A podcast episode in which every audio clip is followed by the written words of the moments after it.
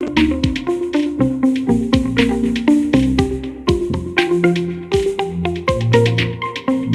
hi, uh, my name is uh, Ying Zhu uh, from Georgia State University uh, in Atlanta, USA. Uh, my talk is about the theoretical framework for managing suspense in games. Um, so let me start my show. So as our previous uh, presenter uh, mentioned, people enjoy uh, to play game with certain level of difficulties. Uh, we don't want to play game that's too hard or too easy. Uh, I think one of the reasons is because we want to enjoy suspense right? Suspense is one of the most um, important factors uh, that contribute to the enjoyment of games. And many techniques for managing suspense in games have been proposed.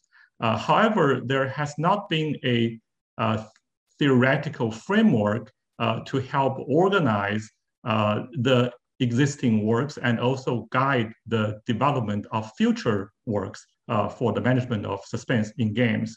I reviewed some of the recent surveys of affective games, and I didn't see much discussion about the uh, suspense uh, management in games. Therefore, I think it's one of the areas that is underexplored, uh, is not unexplored, uh, and therefore I think there's a need for a theoretical framework uh, for this subject. Um, so let's talk about why do we uh, enjoy suspense in entertainment? Uh, because understanding why can also help them understand, help us understand how we can manipulate uh, different different elements in the entertainment medium to manipulate suspense. Um, so suspense uh, can cause, you know, anxiety, uh, fear. Um, therefore, there some, of course, it can also uh, create excitement. Uh, even the negative experience, even like a fear, like anxiety, uh, can create intense emotional involvement, which is also a type of you know aesthetic enjoyment. This is some of the uh, you know researchers argue that uh, intense emotion, even negative intense emotional involvement also leads to um, certain type of aesthetic enjoyment. Um, and also suspense can, uh, some study also show that suspense can increase attention, uh, focus attention, and therefore it is possible that can lead to a state of flow, which is usually considered, considered the ideal uh, state of mind uh, for playing video games. And also there's a research uh, in psychology that uh, seems to show that people have a finite pool of worry. therefore, if you are worried about things happening in video games, therefore you kind of forget about the worries in the real life. Therefore, a video game provides a temporary relief uh, of the real real life worries. Um, and some studies in sports uh, psychology seems to show that um, you know elevated the level of anxiety uh, often leads to higher level of performance uh, in athletes. Not everybody, but many you know athletes actually um, you know elevated their level of performance when they have a higher level of anxiety. Therefore, it's also possible to assume that for video game players, um, suspense leads to an elevated level of anxiety, which may lead to elevated level of uh, performance. Um, so this is our main contribution. Uh, we proposed a theoretical framework uh, that tried to organize um, different types of techniques for manipulating uh, suspense in video games. Um, so let's start from the player. Uh, so let's, let's follow the blue lines. So the player played the video game and that changes the state of the game. Uh, in this case, we divide uh, the game into three different layers based on some previous research. Uh, there's a story layer, there's a gameplay layer, and there's an artifact layer. Um, so the state of the game is changed uh, through gameplay, and that information is feed into a player suspense model. And in some cases, in some you know affective games, uh, we can also uh, we can also collect uh, physiological signals uh, from the player, and that also feeds into the player suspense model. Uh, the, the goal of the player suspense model is to estimate or evaluate the player's level, current level of suspense, okay, either based on physiological input like heart rate, EEG, uh, but in many cases, we just, uh, based on the cognitive models of suspense, we just estimate uh, the player's level of suspense uh, based on the game state. So based on the based on the estimated level of suspense of the player, uh, this information goes to the suspense manager. Uh, the suspense manager's job is to manipulate the game uh, to manipulate the level of suspense in the player. Uh, to do this, we need to, um, most of the suspense managers are based on uh, some kind of cognitive models of suspense. And therefore, there are a number, usually for each cognitive model of suspense, there are a number of elements that identified uh, to, to affect the level of suspense. And therefore, uh, the cognitive elements is usually mapped to a list of uh, game elements. Um, and therefore, you can manipulate the game elements based on the cognitive model to manipulate uh, the suspense level in the player.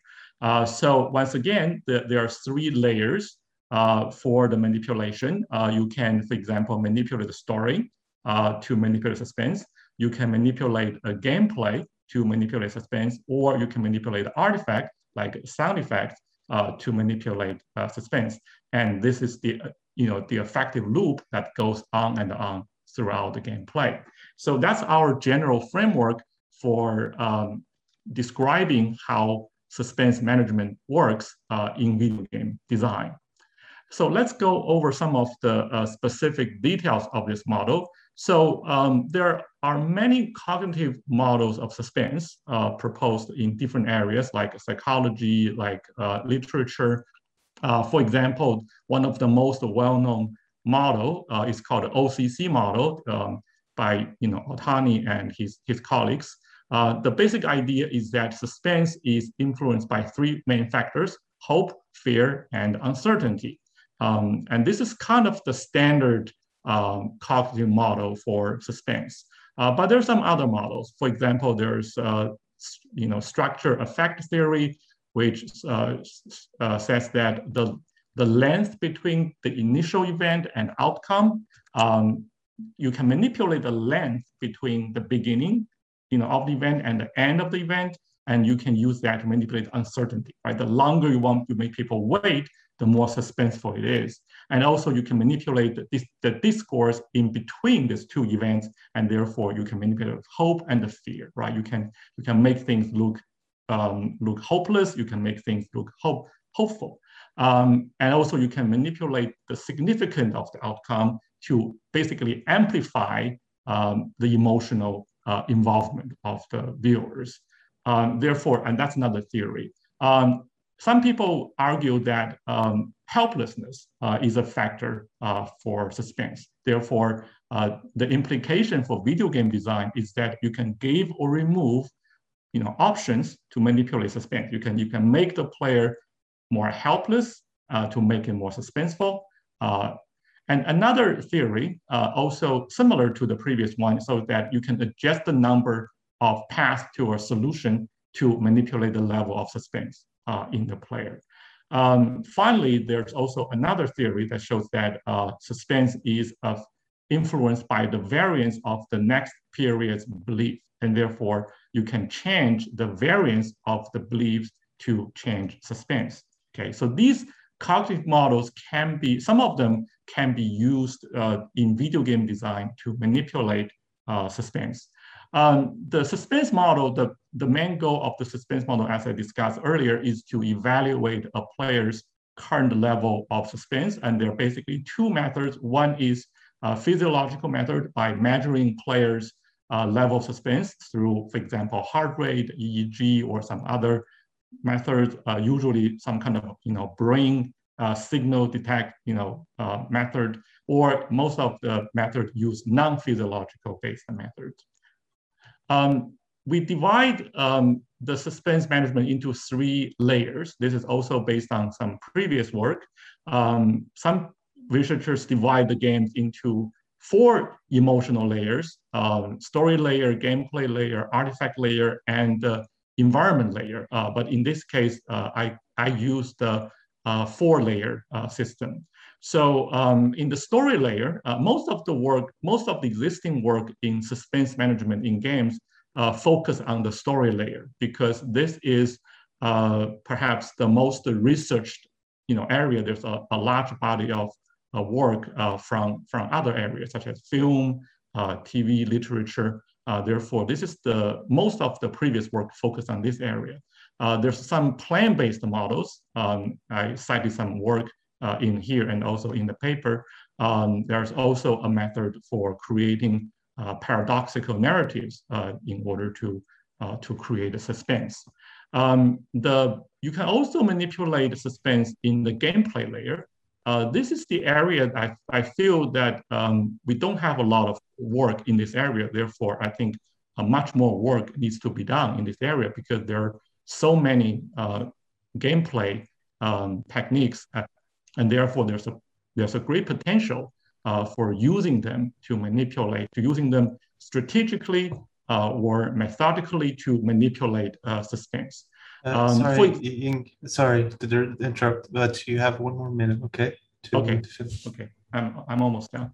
Uh, so we have, um, so we, so there are several uh, previous methods. For example, um, some people take measures from players and use that information as a measurement of a suspense and use that to change the level of difficulty or change the timing of the scary events.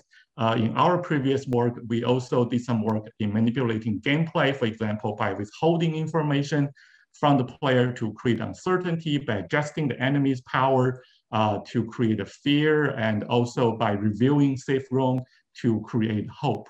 Uh, there are also some work in manipulating artifacts uh, to manipulate um, suspense. For example, one of the work from our session chair uh, actually uh, did some user study to show that uh, the sound effects, uh, some of sound effects uh, can be used to manipulate the level of stress, anxiety, and tension. Uh, so, you know, overall, I believe there are still many unexplored areas in suspense management in games, and also because gamification has been used in many other areas. Therefore, by understanding how to manipulate suspense, I think it can have an even wider you know, application beyond video games. Uh, you know, thank you, and uh, I'll be glad to answer any questions.